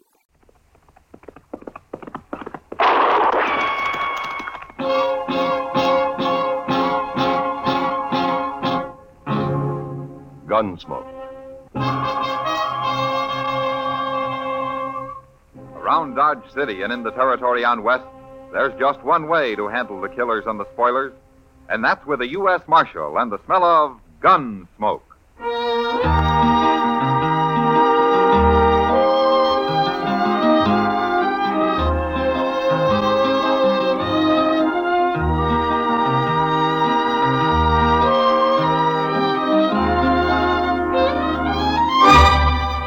Gunsmoke, starring William Conrad, the transcribed story of the violence that moved west with young America, and the story of a man who moved with it. I'm that man, Matt Dillon, United States Marshal. The first man they look for and the last they want to meet. It's a chancy job, and it makes a man watchful and a little lonely.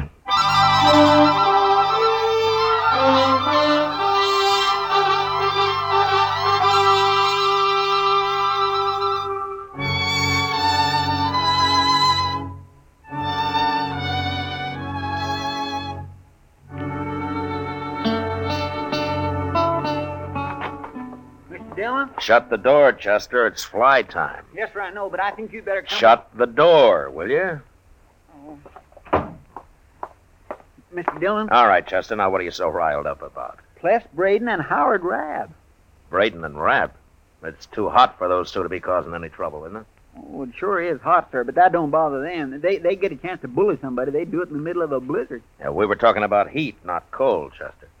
Yes, sir. But don't let that stop you. No, sir. Why don't you start right from the beginning, huh? Yes, sir. Good. Well, sir, there's a little Chinese fella with a pigtail and all, a real Chinaman. He just come in to Dodge on a freighter's wagon, and uh-huh. right now Braden and Rab they got him pushed up against the wall out there. What? Well, what for? What are they doing to him? Oh, they're not hurting him, but they're kind of deviling him and poking fun at him, and I don't think they are. I told them to leave him alone.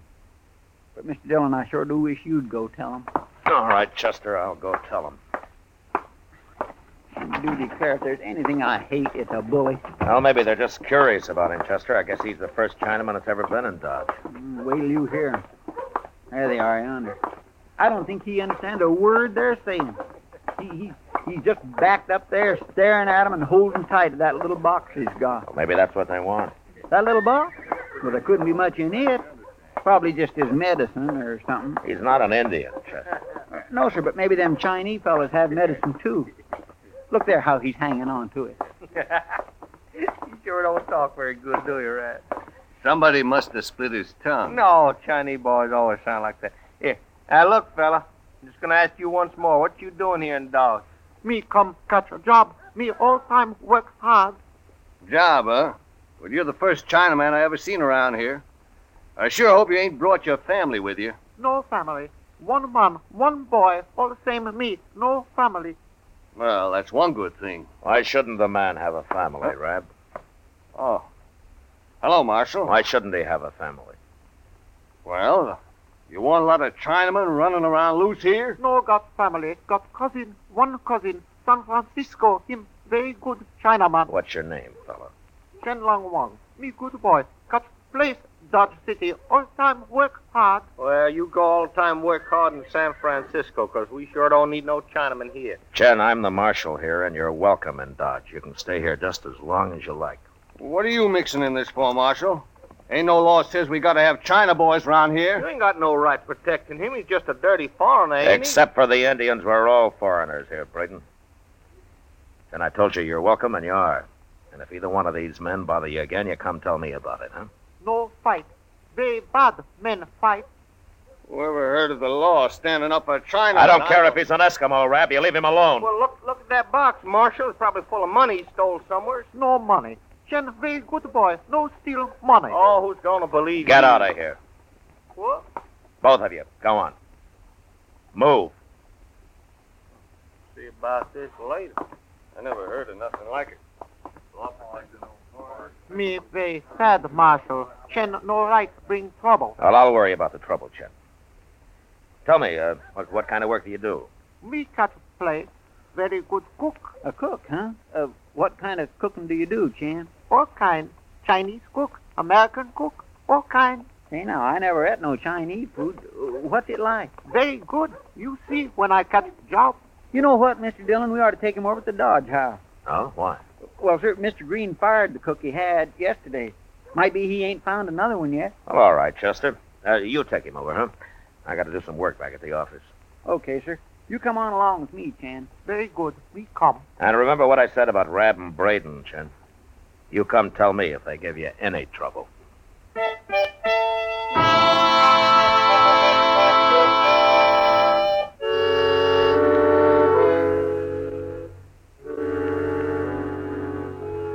Mr. Green at the Dodge House took a chance and hired Chen Wong that day.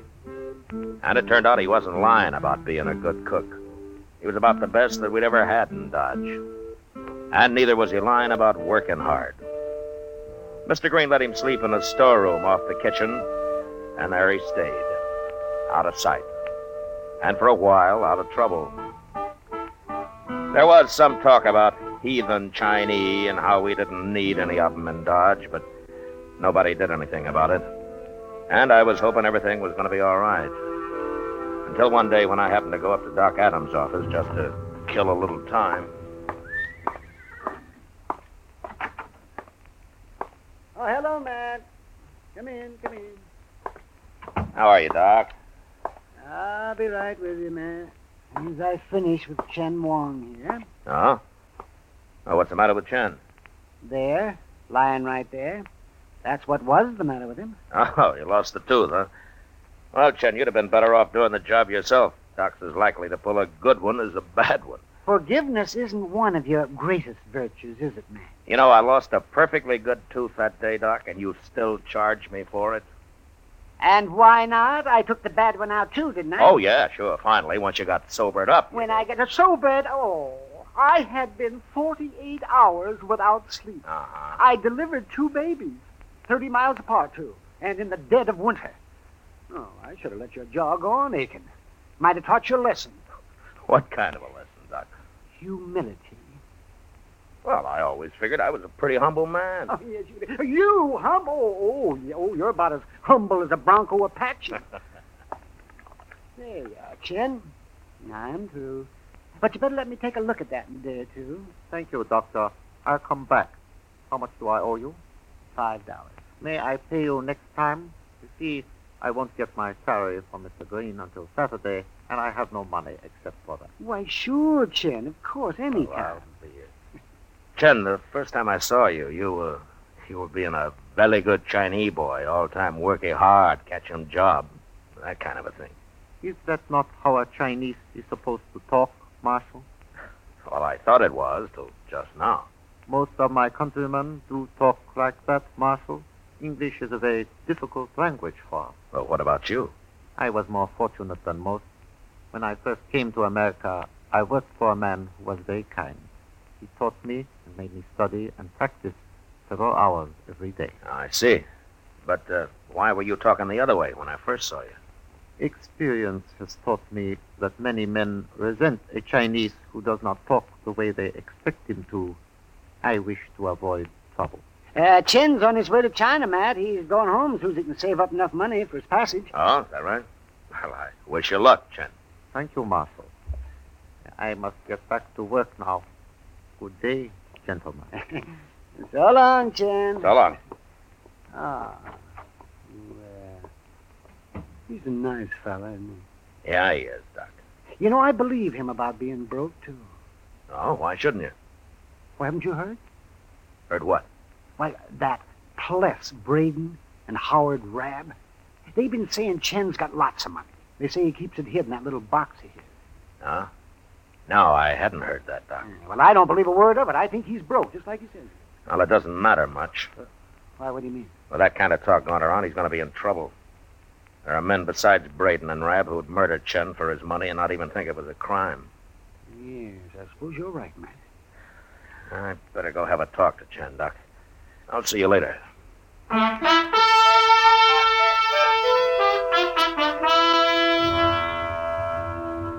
I had a talk with Chen. Tried to get him to put his box in the bank and then let everybody know that he'd done so. But he said he wanted the box near him and that he'd keep it hidden in his room. I couldn't argue him out of it, and I knew there'd be trouble. And sure enough, a couple of days later, it happened. Though not the way I'd expected. It was noon, and Chester and I were headed for the Dodge House to have a little dinner. Mr. Dillon, you know what old Peters has went and done? No, what, Chester? He has started charging 30 cents for a haircut. Oh? Now, can't something be done about that? Well, I can think of one thing, Chester. What's that? Let your hair grow. Hello, Marshal. Hello, John. Let my hair grow and look like a buffalo hunter? Hey, the restaurant looks mighty deserted, Mr. Dillon. Well, maybe it's closed today. Let's find out. Hmm. There's Mr. Green. Hello, Green. You closed today? Hello, Marshal. Chester. Hello, Mr. Green. I'm closed, Marshal. I haven't got a cook. What? Chen. He won't cook today. I don't know what's the matter with him. He won't even talk. Well, where is he? Sitting in his room back there on the floor, just sitting there and staring at his hands. Well, maybe he's sick. No, no, he isn't sick. But there's something wrong with him. Maybe you can find out what it is, Marshal. He might talk to you. Okay, I'll try. Uh, you better stay here, Chester. All right. It's the storeroom right off the kitchen, Marshal. Door's open. Yeah, okay, I'll find it. Thanks.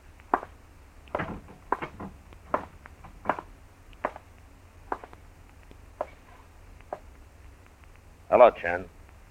Hello, Marshal. Uh, can I come in? I'd like to talk to you. Come in.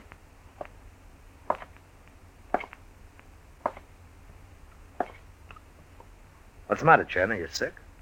No. No. Uh, tell me something, Chen. What, Marshal?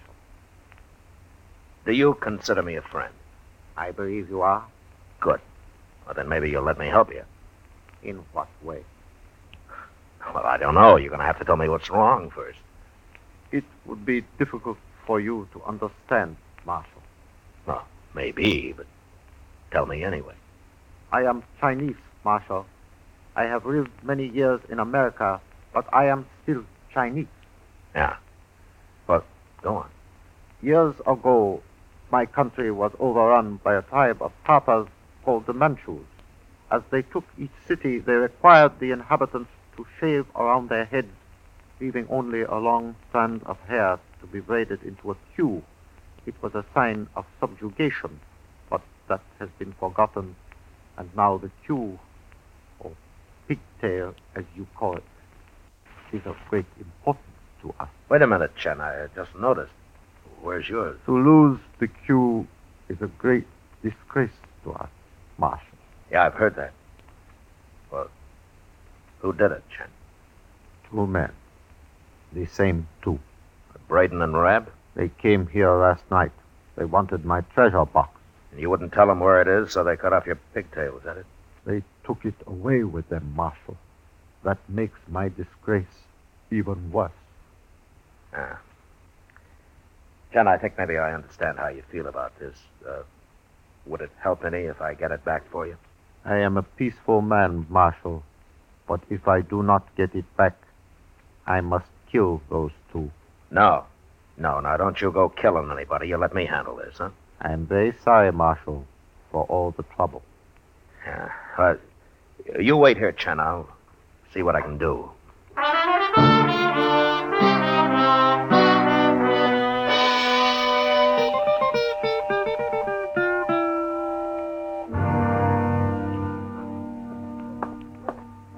Find them, Chester? Yes, sir. They're in there, Mr. Dillon, standing over at the bar. Good. Place is about empty except for Braden and Rab. Are they drunk? I don't know. I didn't talk to them.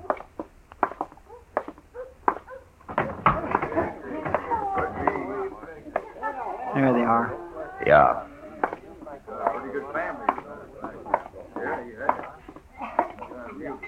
Well, it ain't Marshal Dillon. Hey, you gonna buy us a drink, huh, Marshal?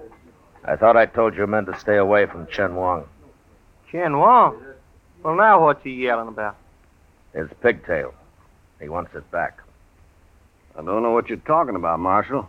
We ain't seen Chen since the day he first come here. You went to his room last night, and Chen cut off his pigtail when he wouldn't tell you where his treasure box no, was. No, we didn't, Marshal. I don't even know where his room is. Chen's been lying to you, Marshal. All them heathen foreigners is liars. I want that pigtail, Rab. Now, where is it? I don't know nothing about it, I tell you.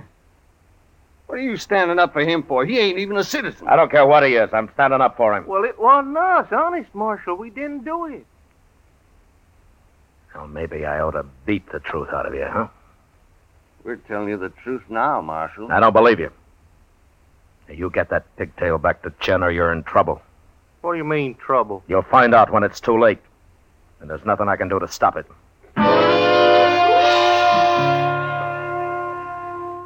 I went back to Chen and tried to explain things to him. He didn't say much, but I could see that his mind was made up. And so I told him what had happened if he killed anybody. But that didn't bother him. He said he'd kill himself when it was over. And then I got mad at him for being so stubborn. And I was sorry for it right away. I guess he figured I didn't understand after all. So I left him, feeling pretty helpless. Well, that night he made his first move. I found out about it at the Texas Trail, where I dropped in to say hello to Kitty. It sure has been a long day, Matt.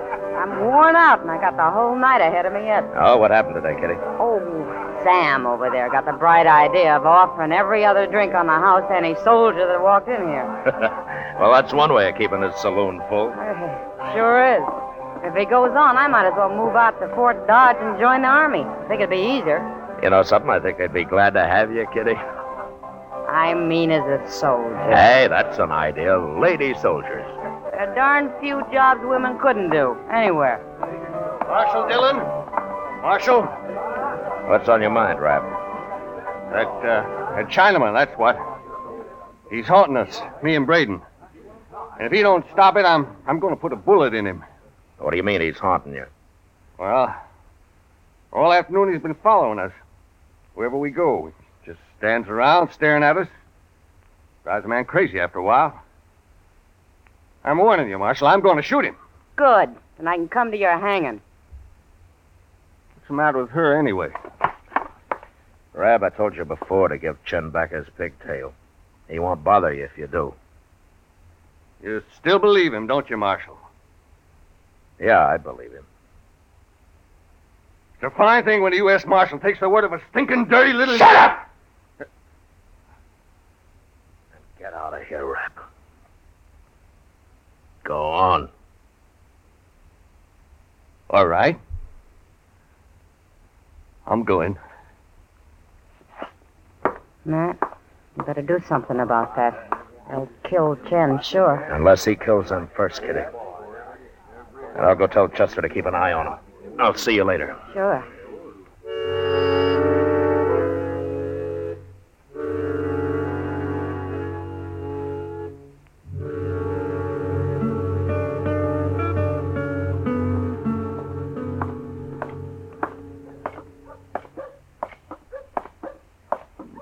Gracious, I sure am sorry, Mr. Dillon. Where did you lose them, Chester?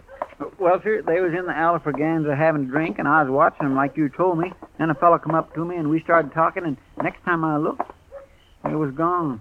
All three of them. So I come after you. Well, we'll find them. Yes, sir, I sure do hope so. Ken was carrying his little box, Mr. Dillon, right under his arm, and he... Hey, look over there. What? What's everybody crowding up the alley for? Well, let's go see.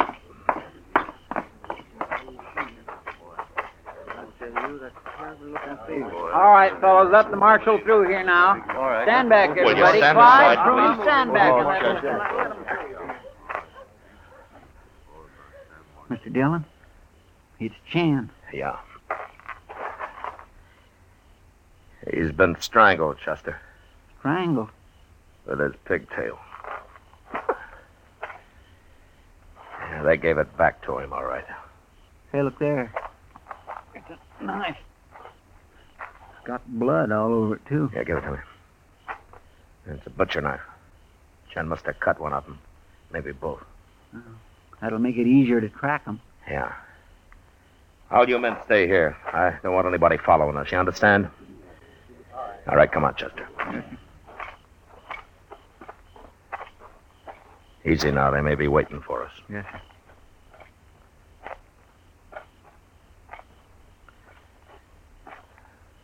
There's something laying over there by that rain barrel. Huh? It's a man. Yeah.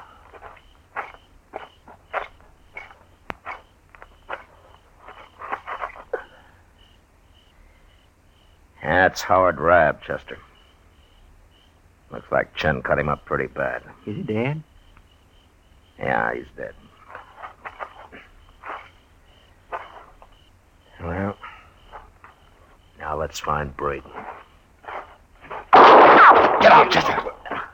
Go on back, Marshal. You ain't gonna take me. He's out by that shed there, Mr. Dillon. Yeah. Now, look, you stay here, Chester, and keep down. I'm going to crawl up to where I can see him. I'll yell at him a little to keep his attention. Okay. You ain't got a chance, Braden.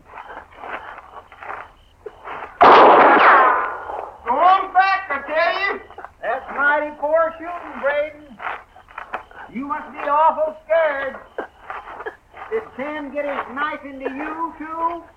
You stand up, Chester. I'll be happy to kill you. All right, drop your gun, Braden. No, no. Ah, no.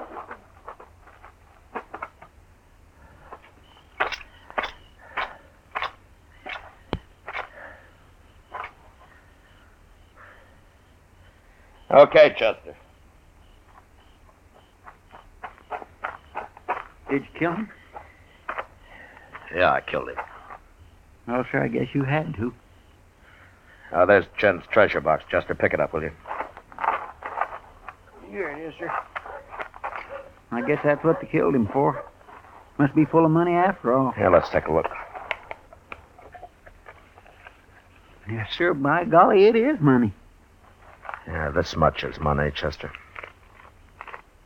Four dollars. Four. do- I- Is that all? Yeah, that's all. What's that other paper? Here, strike a match, Chester, will you? Hold it over here. Well, looks like kind of a document, don't it? What's it say? And I can't see it very well. Yeah. Something about Chen Lang Wang was of invaluable service, intelligence, General McClellan's Army of the Potomac, Peninsular Campaign, March 1862.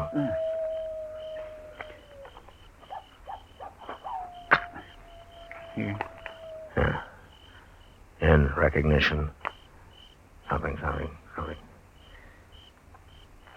Chen Lang Wang is hereby granted full citizenship of the United States. Signed Ulysses S. Grant, President. Well, I'll be doggone. Yeah, looks like Chen wasn't exactly a foreigner after all, doesn't it? Poor little fella. Chester, Yes, sir. I'm going to take this letter out to Colonel Mast at Fort Dodge. I, uh, I got an idea he might want to give Chen Wang a military burial. Oh, that'd be fine. And while I'm gone, you can drag these other two off and throw 'em in a hole on Boot Hill.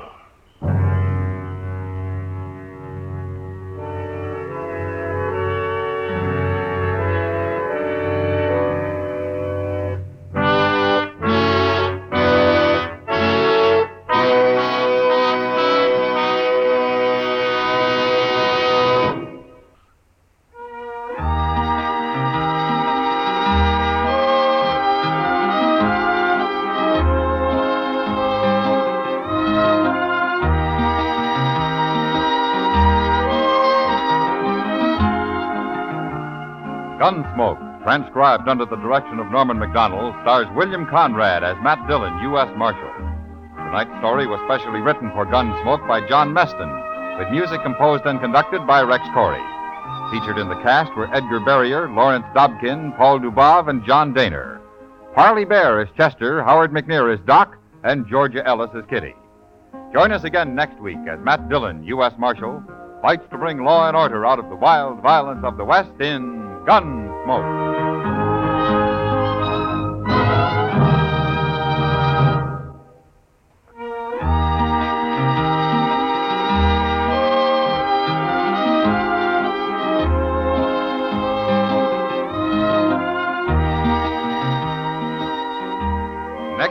At this same time, Chesterfield will bring you another story of the Western frontier on Gunsmoke. This is the CBS Radio Network.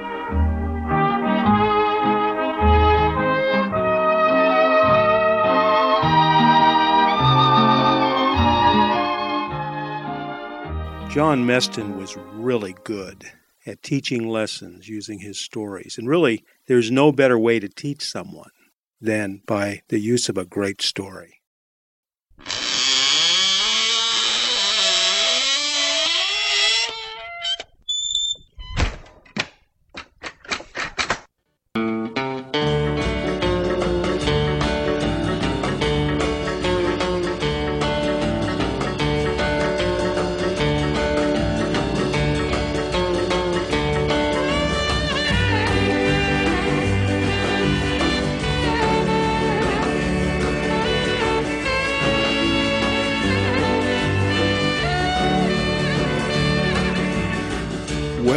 That's going to kick things in the head for another week. But don't worry, we'll be back in two weeks. We'll do it all over again, and I know that uh, the shows we select next time will be every bit as good as the as the shows we selected this time. Old time radio, man, I love it. This is Bob Bro. I'm so glad you stopped by, and I'm so glad you met me.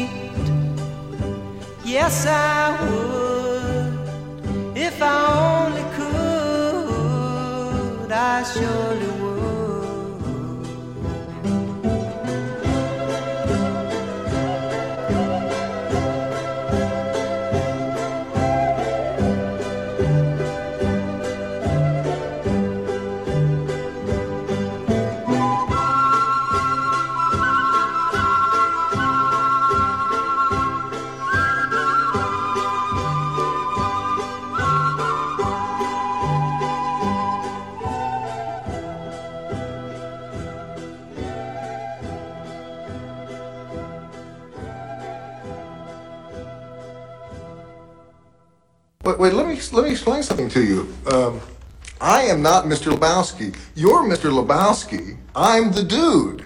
Life moves pretty fast. You don't stop and look around once in a while, you could miss it.